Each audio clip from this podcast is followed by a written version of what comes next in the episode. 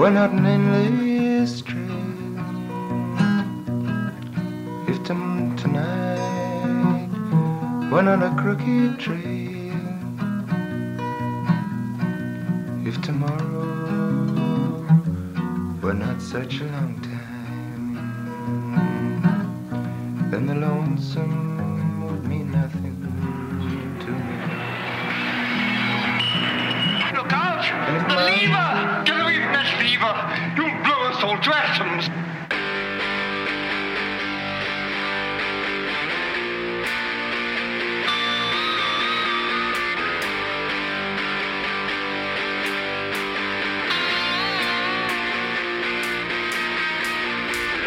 All right, welcome everyone. This is another episode of That Record Got Me High. I'm your host, Rob Elba.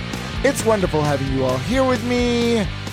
I am here. It is a all right. This may blow some of you away because it's very confusing to me. But it is Thursday. It is Thursday afternoon here. But I'm talking to someone that it is Friday morning for them. So the one thing I was going to ask him if maybe he could Google like the lottery net, like the California lottery numbers for me, and maybe I could do that. But I don't. Right, think because that, I'm in the future. Yeah, that's to me. That's how I feel. But I guess it doesn't really work like that. So I'd like to introduce my guest. You may know my guest as the songwriter and co-founder of the Providence, Rhode Island band Velvet Crush. Dead on the phone. Once too long. He has worked with bunch of people: Matthew Sweet, Mitch Easter, Roger McGuinn, Susanna Hoffs, and many others. He's one half of the duo The Small Square, along with drummer, percussionist, and vocalist John Lewis Richardson. And their latest release on Farm to Label Records is called Ours and Others. All right, how did I do? I think I got all that in. I'd like to welcome to the show Paul Chastain. You got everything in there. That's awesome. Right. Welcome to the show, Paul. Hey, how's it going, Rob? Thanks for having me, man. Yeah, no, thanks for being on. And Paul, all right, so spoiler alert, I let it off, but you are in Japan, right?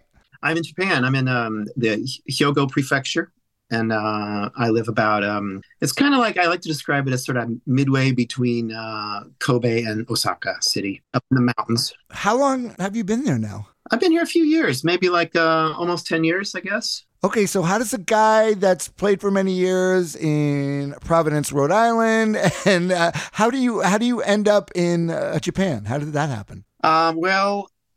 Really through music, I guess I would have to say. My wife is Japanese, and she was a fan of both the Matthew Sweet Band and the Velvet Crush Band, and I actually met her at a show in America long ago, and then we were just kind of friends and pen pals and stuff. And then, but later on, I re-met her kind of when I came over here. I think I was doing, we were doing Summer Sonic with the Matthew Sweet Band.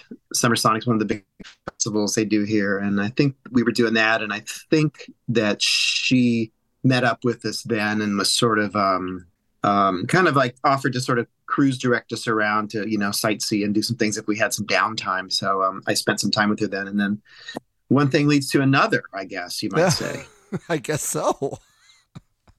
That's awesome, though. So, yeah, I spent 10 years in Providence, Rhode Island, but I'm actually from the Midwest. I'm from Champaign, Illinois, which is where I know John Richardson from, because we were in fledgling bands, around the same time period. I'm a little bit older than he is, but that's where our connection is from.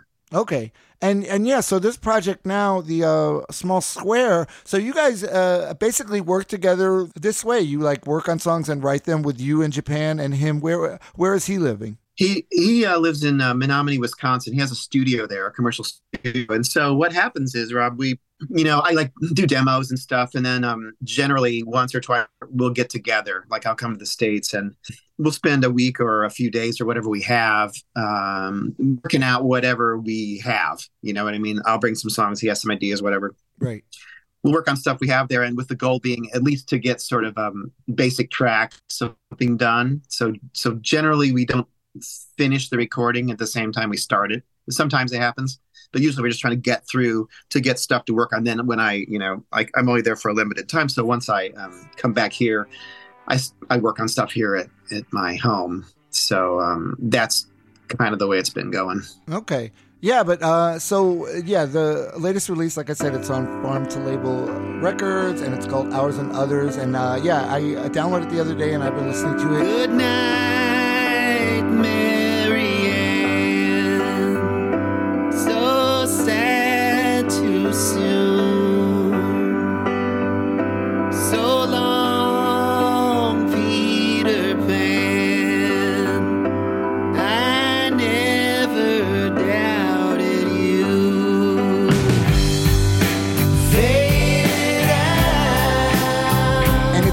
It kind of has, it's definitely going to tie in, I think, with what we're talking about today. And I could totally see why you're a fan of this artist we're going to talk about.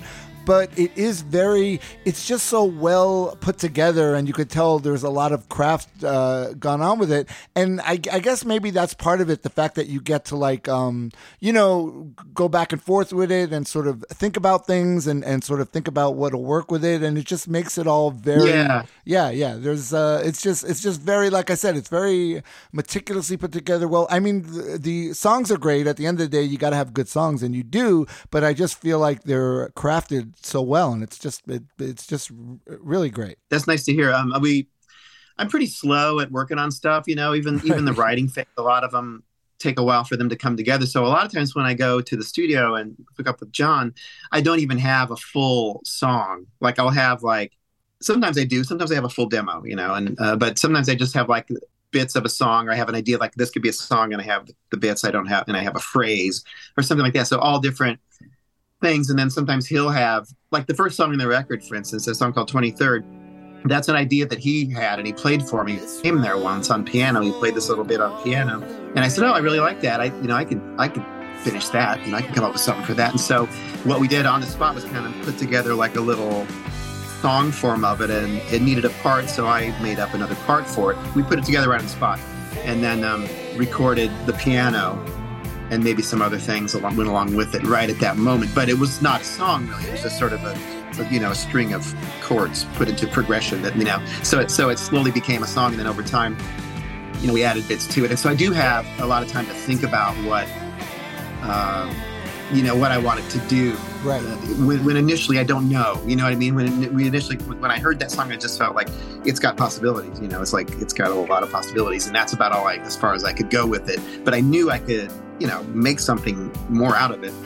I didn't know what, so I do have time though to do that. When I bring it back home, I got a different perspective going, and I'm just sitting here with it. I'm like, I think I could do this, and sometimes I'll send it back to him, and he'll have other people put stuff on it that he works with, because he on a daily basis practically works with other musicians from the area and from other places too. And so we have several guest contributors on this recording. Which is fun, it takes it in a whole other direction also that I can't predict, which, then I have to go, oh, now what is it, Right. But that's part of the process, I think. But some songs are not like that. Sometimes they're just like, I have the song, we're bringing it in, and we do it kind of like I had it. And then there's other songs on the record. I had a demo made, and John said, I like the song. Can we do it a whole different way? Right. So it blows my demo out, and we just reconstruct the song. But based on my parts and everything, based on the form and the chords and the words and stuff that are there. So it allows us to kind of, since we're not jamming it all together at one, trying to cram it in and finish a record, within a few days, we have time to kind of mess with it. And I'm pretty bad at doing that. I I take full advantage of it, I could totally get that. And there's don't get me wrong, there's some great records that were made like that in a time crunch we have, but a lot of times you have, you played in bands, for so long that sometimes you just have 2 weeks in a studio and that's it. And you got to get it done and you don't. Yeah. So it's a very artistic way to go about it. I feel like the way you're doing it, and the proof is in the pudding, because, like I said, great music can be made all different ways, but this is one way to do it. Agreed. Where it really comes out great. And like I said, I can't recommend it enough.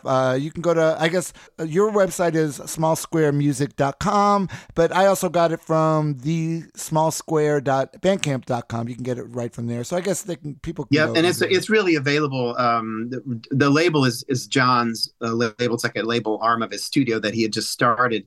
recently. And so the big benefit of it is that we have super wide distribution now. So you can kind of stream these or download them anywhere that's doable, pretty much. Yeah. In addition to our sites and stuff too. So it should be not too hard to find a change. Right. Yeah, I know. Because that's the other challenge, actually getting, you make this beautiful music. It really is. You want people to hear it. It really is. All right, so let's tie this in. Let's not keep people in suspense, but of course they're not, because when the episode comes out, they see the band. But who are we? What's the record and what's the artist we're talking about? Well, I was digging through stuff and trying to come up with something to be fun to talk about, and maybe something that people wouldn't associate or think about necessarily the first thing with me, like some power pop band, which I would right easily do as well. But I sort of started looking way back, and then I ran across this, and it just, I forgot how huge it kind of was. Not just this record, but all three of his records. All three of the records from Nick Drake. That's the artist I've chosen. And this was the second record, called Bryter Layter, which I'm not sure if it's his favorite one of people's or not, but I really love it. And part of it is because it's different from the other two, maybe. I could have easily talked about the other two, I think, as well. But I really love the songwriting and the sort of folk thing that the English, folk rock thing that he comes from, but I really love also the production, and the arrangements on the record are really killer. I think the string arranger, I think his name was Kirby, just kicked ass so much on this. Yeah, and, it's like, and then beautiful. Joe Boyd produced, and everything about it is, and it's got Richard Thompson on it. I mean, you can't go wrong with that. So, right. I don't know. I just there's so many. On all the levels, I think it appeals to me and it, I guess, influenced me maybe. Yeah, and I was really, this was because I of course the two records I knew more by him were Pink Moon, after that, and then I knew Five Leaves Left. We actually did that like early on in the show. Someone brought in that. And we did that. So I was more familiar with that, but yeah, this album was kind of like a revelation to me, because it is, as you said, that was the one tie-in I put with your project. It's just that it's so crafted, and there's such beautiful music in there, and with the strings and the pianos and his playing, his acoustic playing, his guitar playing. Sometimes I feel like that's overlooked, because it's people. Oh, it's great. Yeah, on his songs and his voice, they focus on more. I think at the time the whole thing was kind of, it seemed like from what I was reading, the whole thing was kind of, because I came to it later. To this record later, but the whole thing was kind of overlooked at the time, or maybe just lost in the shuffle. But it's really got some amazing stuff on it. This, the songs basically, are there, and they could be produced any number of ways. But I really think what they did with it makes it stand out to me in a way, And I really like, I just like the way the horns and the strings especially sound, and I love Richard Thompson's playing. I love John Cale's playing on Summer Sonic. Yes, oh my God, yeah. Which is unusual, but so great, that stuff that he did. Yeah, and I guess I'd read that he wasn't sure, Nick Drake wasn't sure whether he would like what John Cale was bringing to it. He was sort of unsure, but then in the end he did. And it's great. Yeah, it definitely brings it to a different realm. And I guess I read, did you read that you had mentioned the arranger, Robert Kirby? He said that Robert Kirby, yeah. He said that Drake sort of intended the instrumentals to evoke like a Pet Sounds type thing. I guess I read that, and you know what? I didn't know that at the time. I didn't know that when I was getting into it, and it doesn't necessarily sound like Pet Sounds to me. But No. It makes sense. The record influenced, maybe everyone that was making records, whether they admitted it or not. But I didn't know that was sort of a goal of his. I never read about it. Right. No. Back in the day, I just heard the music. Liked it, so I learned that later, but I can see it. It makes sense, sort of. It makes sense, and especially the instrumentals that are on, the beginning and the end and the middle there. Though that's kind of Pet Sounds-ish, maybe. Right. Even doing that, even like having an instrumental on, especially since he was, folk. Like that's not necessarily something you would expect to have on a folk album, but exactly. Exactly. Yeah. So is this? So were you a Nick Drake fan early on, or is this something you sort of stumbled across at some point, or what's your Nick Drake? It was more like probably like in the, I was trying to remember. I don't really know when I first came to it. It wasn't this record first. Probably I heard Pink Moon or Five Leaves Left first, and then but probably like the late 80s or something like that, you know, right before you know, when I was younger, I was, you know, first aware of music when I was like a teenager or something. I really liked folk stuff, and especially I was into like Simon and Garfunkel because I loved the, you know, the melodic stuff, and I loved the harmonies. I was really sort of fascinated early on by harmony stuff, but I did like that sort of folk thing, you know, and this is a little bit different, you know, and when I heard this, it appealed to me on that level, but then I was like, oh wow, this is that realm, but not like that at all. And I don't know, it just somehow touched me. I'm not sure what about it or anything, but it just appealed. I liked the sort of, you know, morose and sort of bittersweet kind of sounds of everything, and right. I like the, you know, the guitar sound, like the sound of his voice, just all of it. Yeah, and it's always been a thing. Like you, I think you're common to most people that a lot of people discovered Nick Drake like later, way past when he passed away, because we said this was his second album, released in March 1971, and 3 years later, after he completed Pink Moon, he kind of stopped playing, he stopped recording. Yep. And yeah, and he died at the age of 26 in 1974. I guess he was on antidepressants, and it was an overdose of antidepressants. But yeah, I mean, what a sad thing. And then, yeah, many people discovered him like after the fact. I think that's true. It's sad that he wasn't more recognized in his time for his own sake, because it certainly was worthy of that. I'm just thinking, you as a kid being into Simon and Garfunkel, if you had heard this at that time, you would be into this too, I would think. I think so. I think I would have. I just did, you know, it was way beyond my realm, you know, at that point. Right.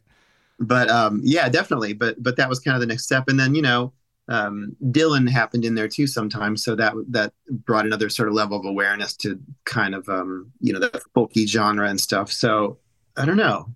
But then, you know, all the other British folk rock stuff that's kind of a, you know, that this is in the realm of and associated with, all that stuff I became a fan of as well. But I think probably this preceded that, you know, this, like, Nick Drake was sort of almost introduction into that instead of the other way around. Oh yeah, yeah. Come on, come on, Rosie and Rosie on the ball. Come on.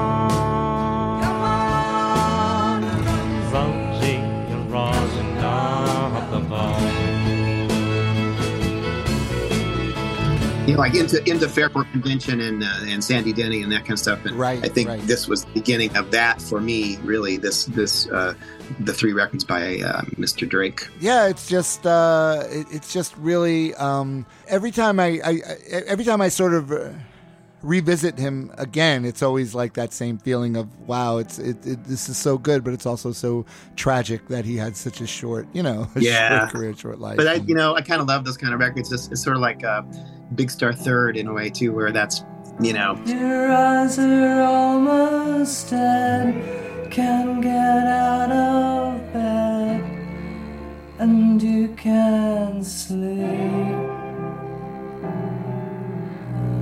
You're sitting down to dress, and you're a mess. It's got some really beautiful moments and some really, like, destroyed moments on it. And it was, you know, kind of the last thing that was output by them, more or less, as a group. And similar in that way, but I also loved that, you know, I could have talked about that record too, but they're similar in that way. These, the stories, I guess, of the, you know, of the bands kind of doomed. And, right. Yes. Yeah. But it's very sad that he wasn't recognized in his day for the greatness that he's done here, I think. But you know, they live on and on. Oh, they do for sure. But I always wonder, it's like, there's no way you could, because it's like, you already know the whole story and you know what happened to him. So you can't help but listen to it with that in you. I always wonder what it would be like to just listen to it before all that, when you didn't know. It was just like some new artist. Yeah, I don't know. That's a good question. We don't have that advantage, but I'm also bummed out when I reading that, you know, it wasn't very that well received back in the day. I know, right? Read some of the comments that the reviewers made. It's like, well, it's pretty boring, or like, you know, the songs aren't great, the production's good, the songs aren't great. Like, well, what are you talking about? I know that is not true, right? Like, what are you comparing it to? I mean, you know, because this stands pretty tall, I think, against whatever was happening at the time. But apparently, you know. Now everyone didn't agree at that time, so I wonder what it was like to have that, like, right, you know, that non-perspective like that we have. Yep, exactly. So so it does, as you mentioned, it does open up with the instrumental. It's just called Introduction, and I'll play that. I'll probably play that at the beginning of the episode, but that'll be in there. But it's very pretty. But then it's nice, and then it sort of brings you into the second song. Which is it's funny, it's Hazy Jane 2, so he's got Hazy Jane 1 and 2, but he put Hazy Jane 2 first. Right. And Richard Thompson, as you'd mentioned, he's on electric guitar on this one, which is awesome, right? Anytime you add Richard Thompson to something. I'm serious, yeah. No doubt. But you know what? I like the introduction thing. I think if you had come off of listening to Five Leaves Left and then you hear this, you're like, what's happening? You know, right. It was smart because there's no singing, and then you're like, "What's going on?" But it really does set up, I think, a nice field to bring in the rest of the tracks. You know, after that, and I like it. It gives you kind of like, "Oh, okay, I'm getting prepared." I agree. It actually, it sort of eases you into it because this Hazy Jane 2 is pretty upbeat for a Nick Drake song. Uh-huh. It could be a little jarring. Yeah, and also one thing interesting, I guess, I mean, you probably noticed it. I don't know if you did, but it doesn't really have a chorus, which is kind of cool. It just has verses, and maybe kind of a bridge, but it doesn't really have a chorus, but it's still... Yeah, it's great. Let's listen to a little bit of Hazy Jane 2.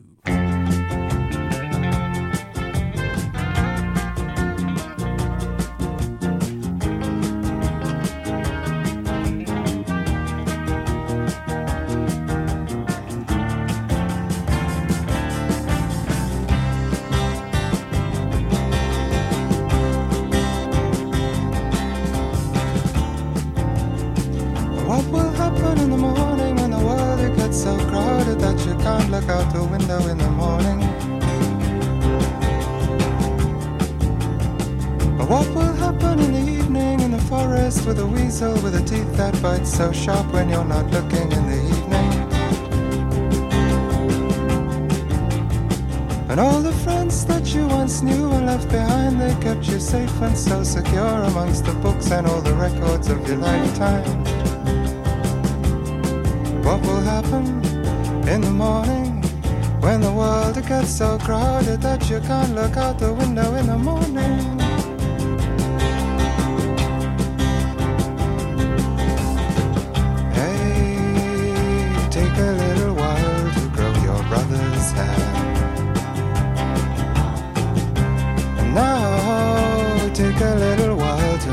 Sister fair.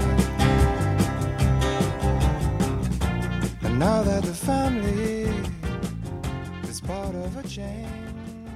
Yeah, you know, it's like some of the lyrics in here, it's the same thing I was saying before. It's so hard to read them and not think about him and maybe what he was going through in his personal life and everything. When he says, and all the friends that you once knew are left behind.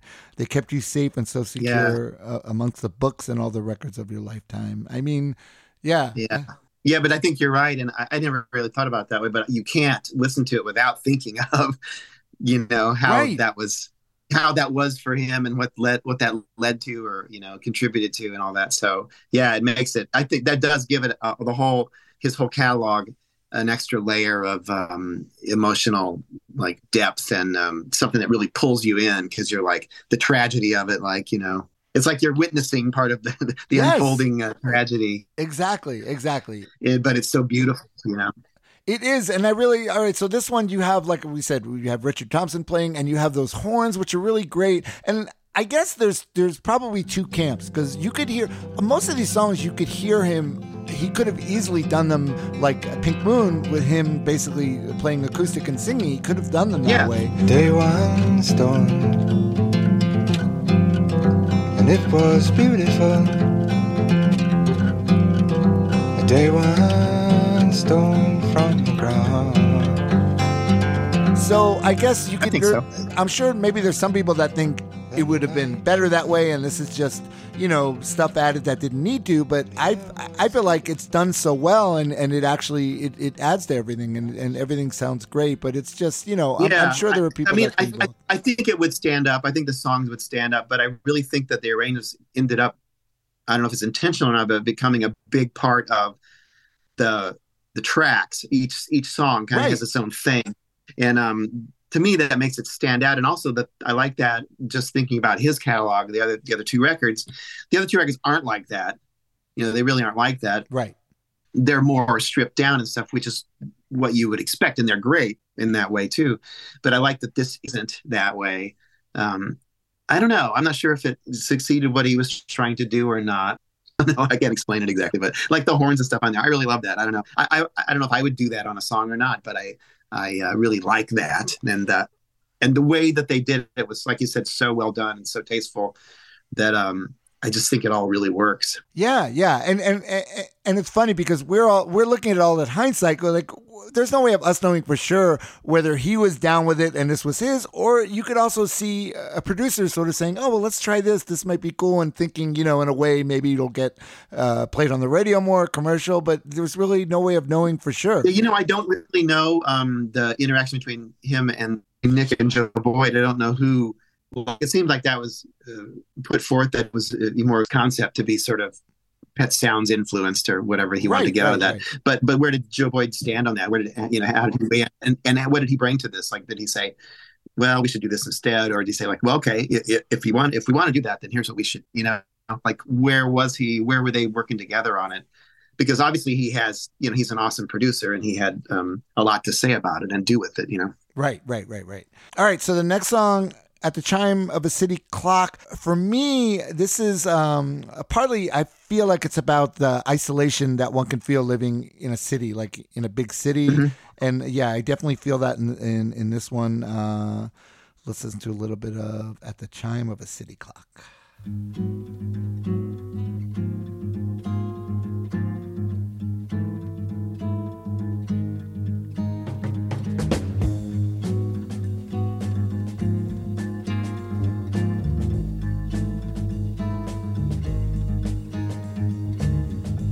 City freeze, get on your knees, pray for warmth and green paper. A city drought, you're down and out.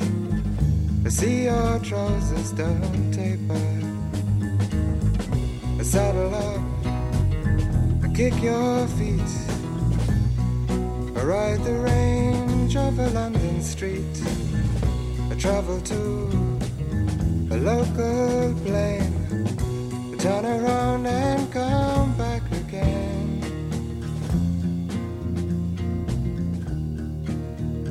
And at the chime of a city clock, put up your roadblock, hang on to your ground. For a stone in a tin can is wealth to the city man who leaves his armor down.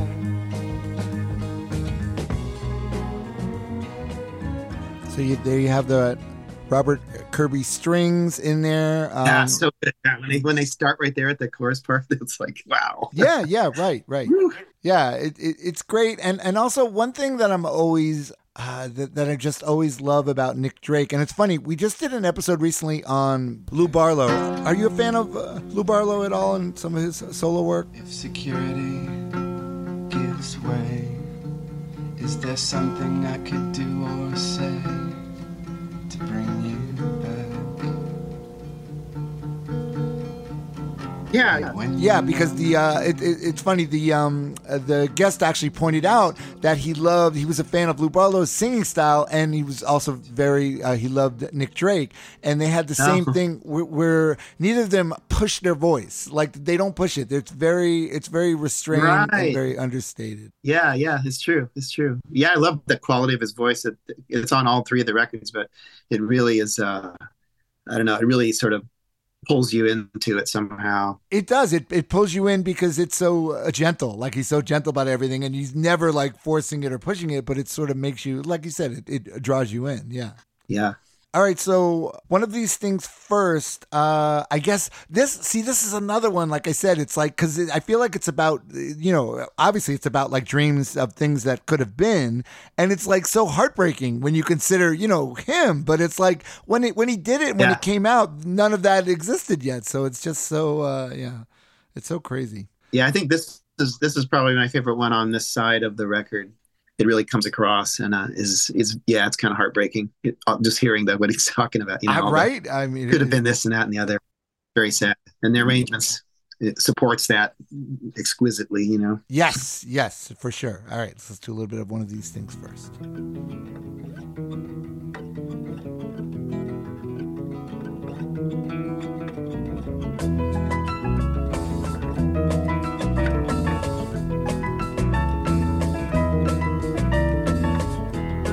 Could have been a sailor, could have been a cook. A real life lover, could have been a book. I could have been a signpost, could have been a clock. As simple as a kettle, steady as a rock. I could be here and now. I would be, I should be, but how? I could have been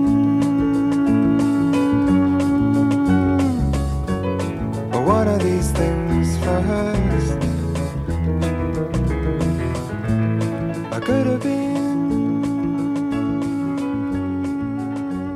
Oh, yeah. And I just want to point out real quick that the playing on that, you got Ed Carter on bass, Mike Kowalski on drums, who also played for the Beach Boys. They were like session musicians for the Beach Boys.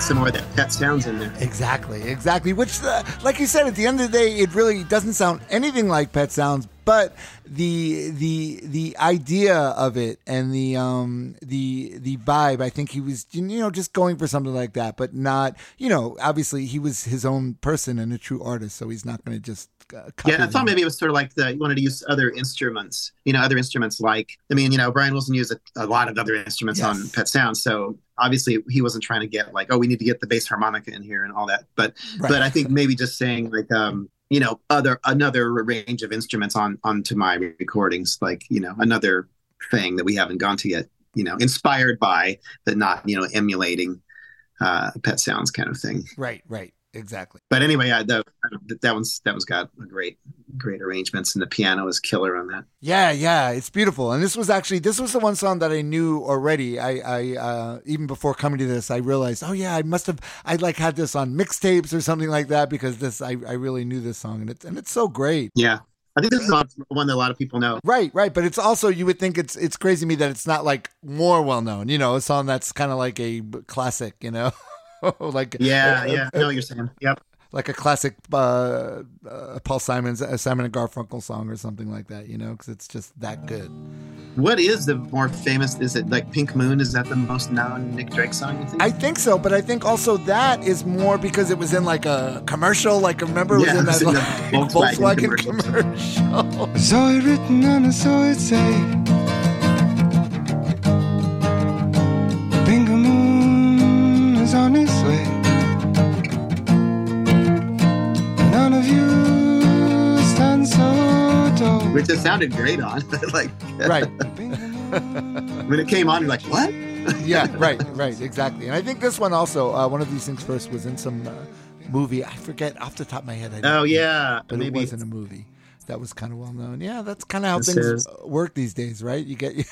Song on a TV show. Well, I mean, it exposes it to a lot wider audience, because there's people hearing that would never ever pick up a Nick Drake record, you know. But then, not to say they wouldn't like the music on it, you know. Right. They just wouldn't know. Yes, and they've probably seen it in a record store. Like, oh, I don't know what that is, you know.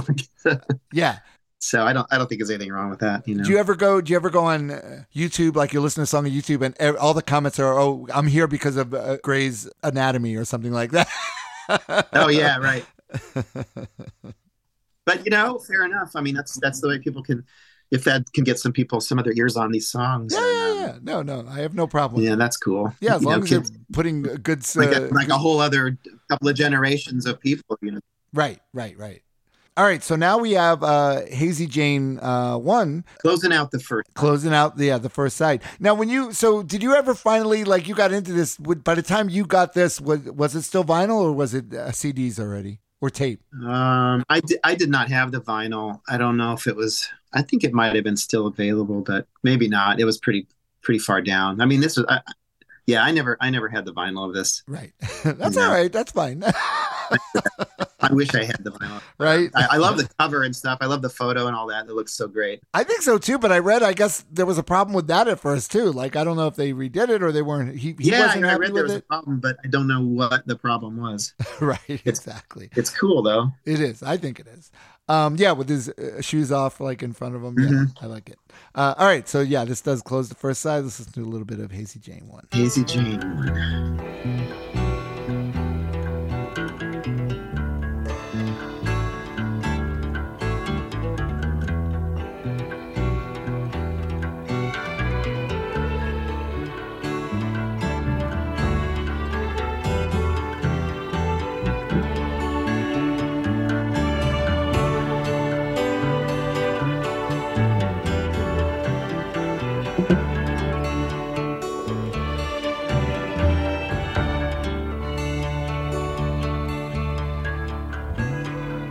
Do you curse where you come from?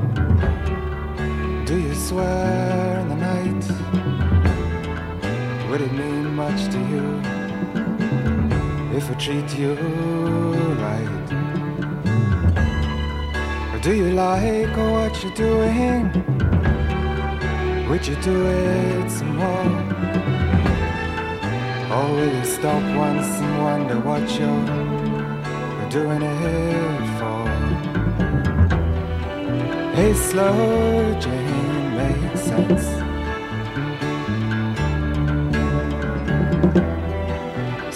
Slow Jane, cross the fence.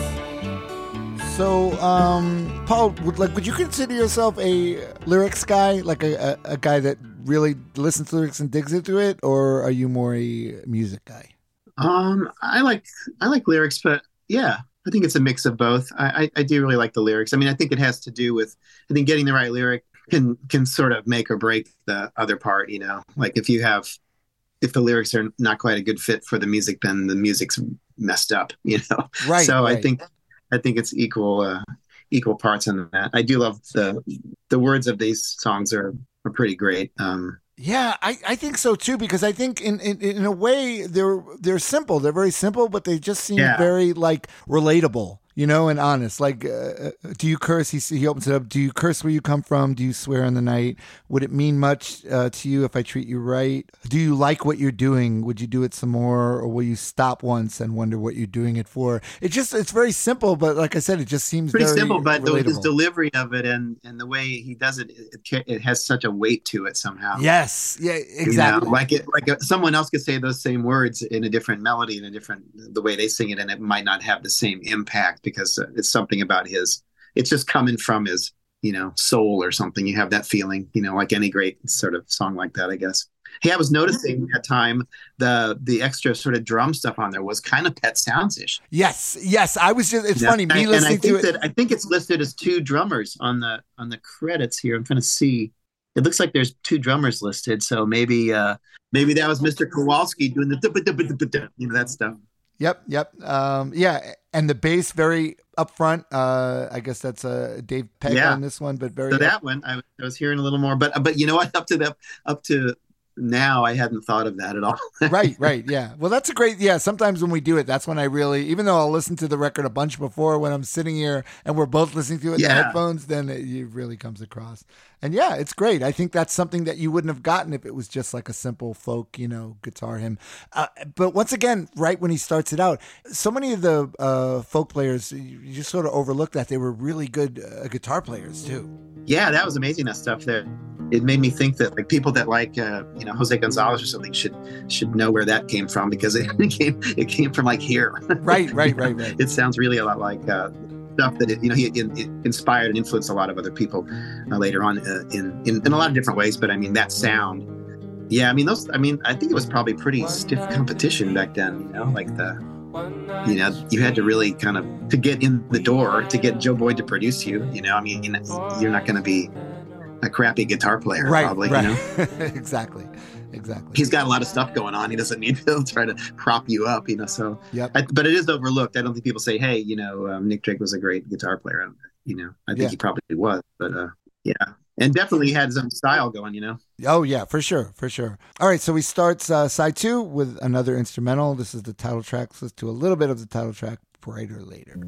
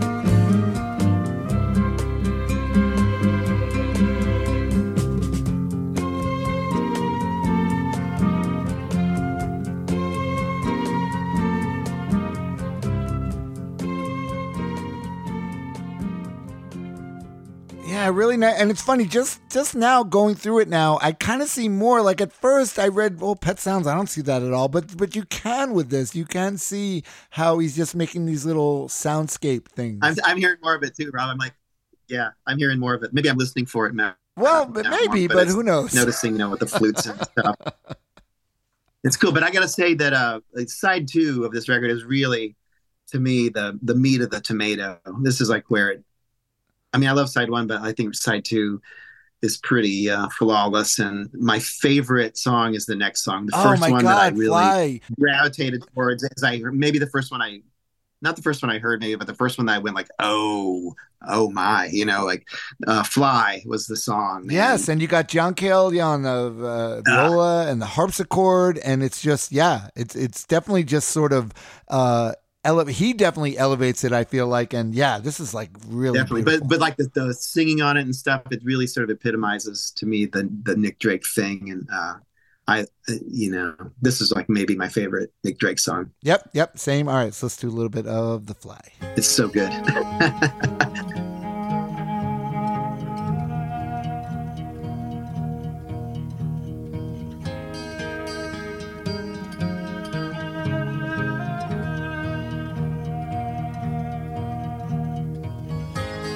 Please give me second grace. Please give me a second face. I've fallen far down the first time around. Now I just sit on the ground in your way.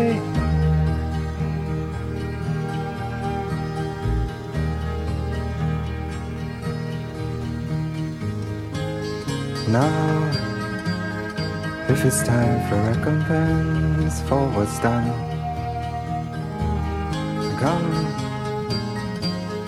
come sit down on the fence in the sun, and the clouds will roll by, and we'll never deny it's really too hard for the fly. All right, so Paul, there's one thing I wanted to ask you, something that I sort of was thinking about. I never, like when I listen to Nick Drake, I usually never feel like he's singing to anyone in particular. I feel like he's more of almost singing to himself. Yeah, I agree. Yeah, that's good. Like statements about this and that and the other, just kind of putting it out. Like Right. Yeah. Observer, like he's kind of the observer of things. Yes. But this one, a little more personal and a little more hopeful, kind of, right? Well, I was wondering that, though. I'm thinking, is it? But yeah, it is in a way. I agree. But it's also wistful. It's all very wistful sounding. And yeah. It's just, it's a very gentle way that he presents songs. And, these songs, and it all feels very personal, I feel like. Yeah, very. Man, the viola on that is just so evocative. Yeah, it's beautiful. That John Cale viola. And it almost makes me sad. It's really sad. Haunting. Crazy. It is. And I'm sad that he didn't do more with John Cale, like John Cale didn't do more with him. Because it is so beautiful. I know it was a good collaboration because where he comes from, where he approaches the Nick's music from seems slightly different from some of the other guys are like from Fairport Convention stuff, so it was more of a similar thing, which they did an amazing job. Right. But maybe he comes at it a little, a little more from the left field thing, and what he brought to it was so tasteful. And you wouldn't draw a line from the Velvet Underground to Nick Drake. That's a crooked line, a very crooked line to draw. Yeah. Stephanie says that she wants to know why she's given half her life to people she hates now. But the convergence right there is pretty hard to deny. Right.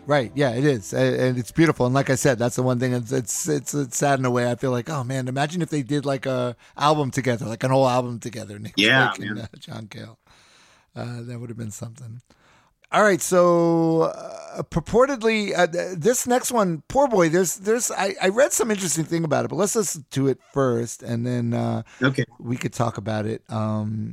But, because sometimes you listen to a song and you think one thing, but then when I read things about it, and then it makes you listen to it a little different way. But let's listen to a little bit first of Poor Boy.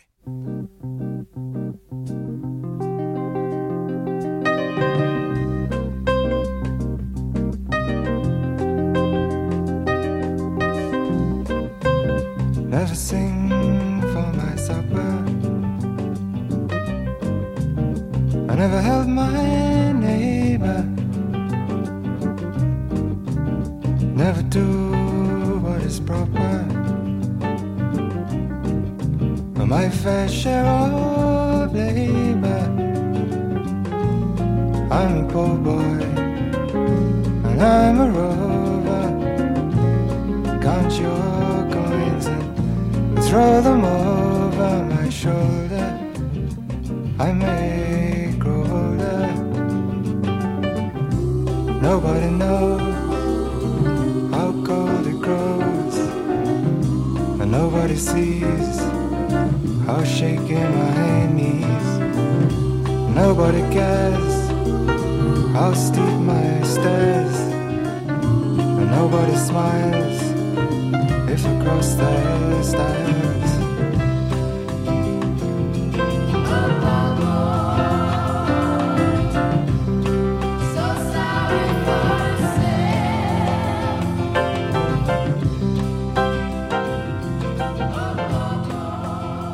Okay, so there's a lot to unpack with this song, I feel like. But what's your first? I want to hear what's your thoughts on this song. I don't know.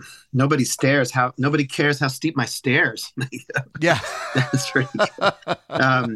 Yeah, there's a lot going on, and the music's almost lighter than the, you know, it elevates it to I don't want to say elevate, but it lightens it some. Yeah, the jazziness of it right. Belies the heaviness of the lyrics and stuff. Right. So first of all, the first thing I read was that purportedly he's a South African jazz musician, Chris McGregor, recorded this piano in there, which is beautiful. Purportedly, he did it in one single take. Wow. Right. Which is cool. It's really one of the highlights of this record, just about, I think, this solo on this thing. It is. And also, I guess they did the idea that I think the producer came up with was that the backups, which is in the chorus, which is sung by P.P. Arnold and Doris Troy, which are, soul singers. Right. And supposedly they were meant to emulate like the mocking female voices in Leonard Cohen, So Long, Mary Ann, the Leonard Cohen song. So long, Mary Ann, it's time that we began. To laugh and cry and cry and laugh about it all again. And supposedly that was the idea. Yeah. Yep. Yeah. So make them like the poor boy. The poor boy was supposed to be like a mocking thing because the kind of the whole song is kind of like him sort of making fun of himself or sort of chiding himself for being so despair, like so down all the time. Pathetic. Yeah. I didn't know that about the backing vocals. That's pretty cool. No, I didn't either, and that's why I said once I read that and hear it, I can't help but listen to it in a different way. Like, oh my God, yeah, that is really clever the way they're singing. It is almost like it does change things. I didn't know that. Right. It's great, and it changes things for that. It comes back to the thing again. That's the one thing I love about really great records is the amount of thought and care that can go into them, to make songs sound the way they do. And then it's done. The little details. Exactly. Yeah. Which is great, which is, obviously what we all love and people, that's why we listen to. Which I'm just learning for the first time right now, that detail that you just. Yeah, but it's great. That's a great thing. There's always new things to learn. Something that was released in 1970. What did we say? 71. Yeah, isn't that crazy? 71. Yeah, that's great, and we're still talking about it. Wow. Yeah, we should be talking about it. We should. This is fun. I'm glad I chose this record because this is fun. Yeah, no, I'm really glad you did too, and that's why I always tell people not to overthink it too much, but just to come out with something, because it isn't necessarily going to be the your all-time greatest record, favorite record that you want, but just like you said, you did exactly what you should do. Just think of something interesting to talk. Oh, that would be interesting to talk about because that album's cool, and that's I was just scrolling through and I hit one of these songs, and I was like. And it just brought back all this like sort of feeling that I remembered like when I used to heavily sort of listen to all this stuff and right.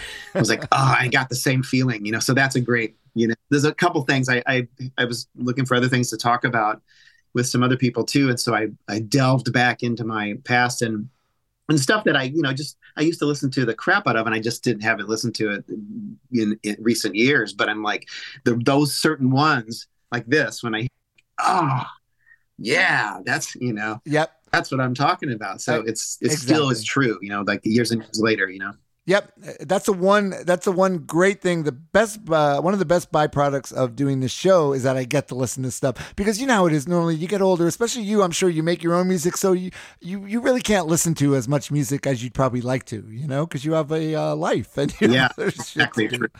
So this forces me to listen to great music, and which is great. Well, another great one coming up, Northern Sky. Yep, yeah. This is another one that John Cale plays on.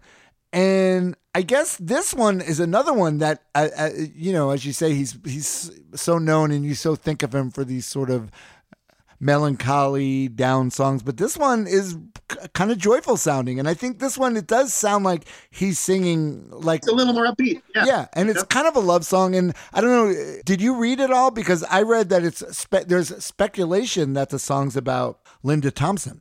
Oh, I did that, but a long time ago. I read some biography a long time ago, and I don't remember a lot of it right now, but that does sound familiar, Rob. Yes, that just speculation, though, because I don't think there's any hard evidence that it is about Linda Thompson.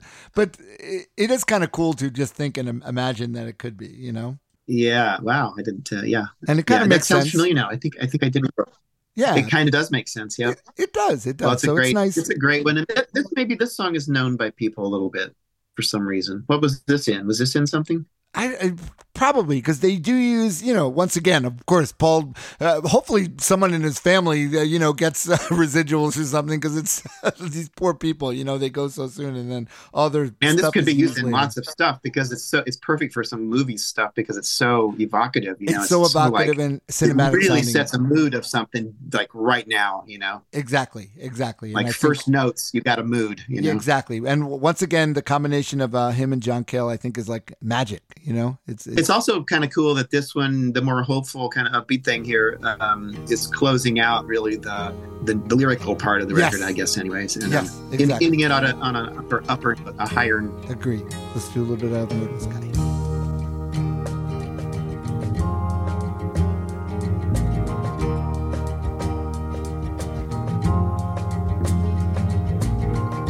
I never felt magic crazy as this. I never saw moons, knew the meaning of the sea. I never held emotion in the palm of my hand. I felt sweet breezes in the top of a tree. But now you're here, bright in my northern sky.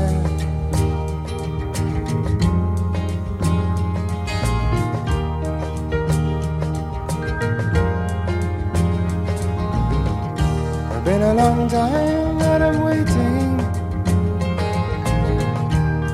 Been a long time that I'm blown. Been a long time that I've wandered, but through the people I have known. Oh, if you would and you could straighten my new mind's eye. Oh, so beautiful. And you got John Cale. So Junko, he's playing the piano organ. And what is that instrument? The Celeste. It's another keyboard instrument. That's what I was going to ask you. Celeste. I didn't even know how to pronounce it. I was noticing his piano stuff on that, which is amazing, is a little bit put me in the mind of the McGregor stuff on the other song. Right. You know, because it's like really sort of free forming. You can see it maybe happening in one take, you know, that kind of a feel, like you said. It made me feel like that, and I really like that feeling where it's just kind of like they just showed up and they're putting this part on. Like he just walked in the studio and he's playing this piano part. You know, like his impression of the whole thing is this at this moment. That's all he knows of it, and it has that feeling. Right, I really like for these songs. Right. Which is nice, which adds a little, because some of it, you know, it's a fine line, because sometimes, you know, this could be a totally different animal if you take this like singer, you know, folk singer guy and just put these musicians in. And if someone really doesn't know and does it clumsily, it could all just sound thrown together and not good. Yeah. Yeah. And I feel like it's not like overdone, like by the musicians. Exactly. You know what I mean? It seems really easy. Like the rhythm section, you know, the sort of Fairport Convention rhythm section, you know, they know exactly how to handle it, right? And but it sounds very natural. But then these other more featured sort of side players like John Cale, it's got kind of an unpolishedness to it, like a free, in a good way, you know, like it's not for sure, not like a slick part, you know. And played flawlessly and all. It's more about it's really a vibey part, and it's more like they're searching for the notes, kind of, in a way. They're like, you know, like I'm going here, like a really cool jazz performance that happens differently each time you do it. You know, there's not like I can't see a chart sitting in front of, you know, Don Kel's playing that piano, those notes from the chart. I don't think so. It seems more like he's finding these things, reacting to the feeling of the song, which I think that really works well and elevates the whole proceeding to a cool level and keeps it from being too precious or something, or too slick and who cares about it kind of thing. You know, it keeps the emotion at the forefront. I think. Because you could have, could you imagine you could have just got a session piano player and given them the charts to it, and it would not have been the same thing. Yeah, I mean, they could have, and somebody could have done a cool job on it. And I'm not saying that, but like, I like the way that this, I'm not sure what their method was, but I like the way it sounds like it's a little bit more exploratory and reactionary to the music itself, instead of like, oh, I'll do this part that, you know, this will work fine. You know, like that, like a utility, less like a utility and more like you're adding these splashes of color to the canvas that are unique to the perspective of that performer, you know, and like somebody else wouldn't do that, but it's so cool, you know. It is. As we said before, he starts the second side and he closes it out with the instrumentals. This is the final instrumental and it closes out the record, and it's pretty and it's nice. And this is a great Robert Kirby thing. Oh, okay. Very nice, tastefully arrangement. Yeah. Yes, good. For sure. All right. Let's do a little bit of Sunday.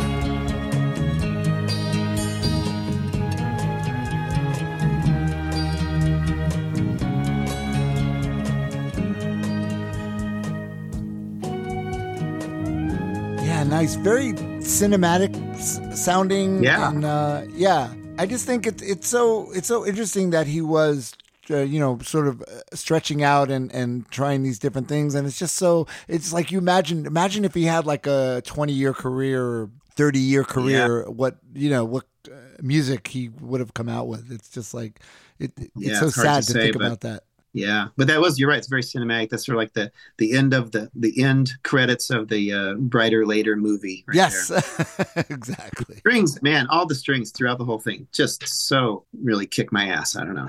Yeah. It's it's great, and I'm really happy that you brought this album in to talk about. We definitely needed, like I said, we did 5 Leaves Left with the with my famous friend Mr. Rat Bastard Frank Palestra, who also did he did a Sandy Denny episode where he did. So he's really this is real. Even though he's like a noise guy and everything, that's bullshit. He really loves all this folk hippie stuff. That's the English folk rock. Yeah, it's great stuff, man. It is. You dig into. Yeah, I do. I love Sandy Denny too. It's great. I was just listening to some Sandy Denny, the song Long Time. You know, that takes a long time. Yes. It's got. Is that the one? It's got like Sneaky Pete. By now, from the Burrito Brothers, playing the steel and you would actually like. You should check out. We did the episode, the Sandy Denny episode, and there was things in there that I wasn't familiar with. And it's all well, you know, I don't know that much about her in particular, but I love some of those records, so I'll check that out. You should because it's definitely. I'm going there. No one knows it. He's like, no one knows any of this shit. It's the best shit that ever recorded. No one knows about it. Well.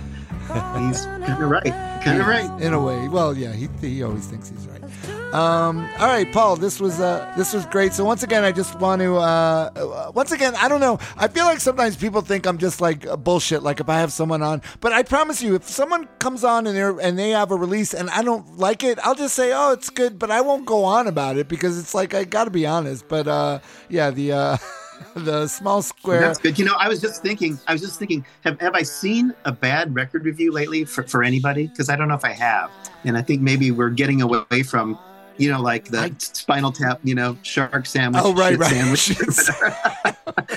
You know, have we seen a bad? Not that I want a bad one, but I mean, I'm wondering. I know what you mean. I'm wondering if like a 3-star review now is a bad review. The same thing, you know, like the New Black or whatever. Right, right. I know what you mean, but you know how it is. And then sometimes when they used to do that, records that were panned, and then 20 years later they you know, be totally thought of a different way and said, oh, we screwed up with that. It's really, you know, we gave it 2 stars. It should have been 5 stars. So who knows?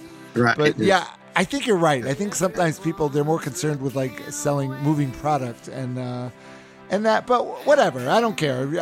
People who listen to the show know that I'm all about being real, and the latest release by The Small Square, Ours and Others, is really great. I mean, it's just really great. If you're a fan, I would say if you're a fan of this, or if you're just a fan of really good music, well played, well sung, well performed. It's just really great. It's good stuff. So you can go to smallsquaremusic.com or thesmallsquare.bandcamp.com. Wow, thanks, Bob. I really had fun. I had fun being on the show. Good, I'm glad. And I also had fun being on the show, so thanks so much for having me. Yeah, and thanks for getting... I know it's early for you in Japan. I still can't wrap my head around everything, and you're... that you're ahead of me. Well, it's in the future, and tomorrow I know will be that you're pretty, in the future. Nice. But thanks for making time and coming on. I appreciate it. Yeah, thanks everyone for listening. Thanks a lot. Appreciate it, man. Oh, and I forgot. I got to do my little thing. Don't forget, on Instagram and Facebook, you can follow us at That Record Got Me High. On X, it's at TRGMH Podcast. You can email me at TRGMH33@gmail.com. Most importantly, if you want to become a patron of the show, we have a new patron episode that we're starting now, that's going to come out in I don't know, a week, 2 weeks. You can go to patreon.com/TRGMH, start participating in those. They're a lot of fun. Thanks again, Paul, for coming on. Thanks everyone for listening. I'm Rob Elba. We'll see you all next week. All right, bye bye. Baby, faith, you are all mine. Maybe you've gone too far.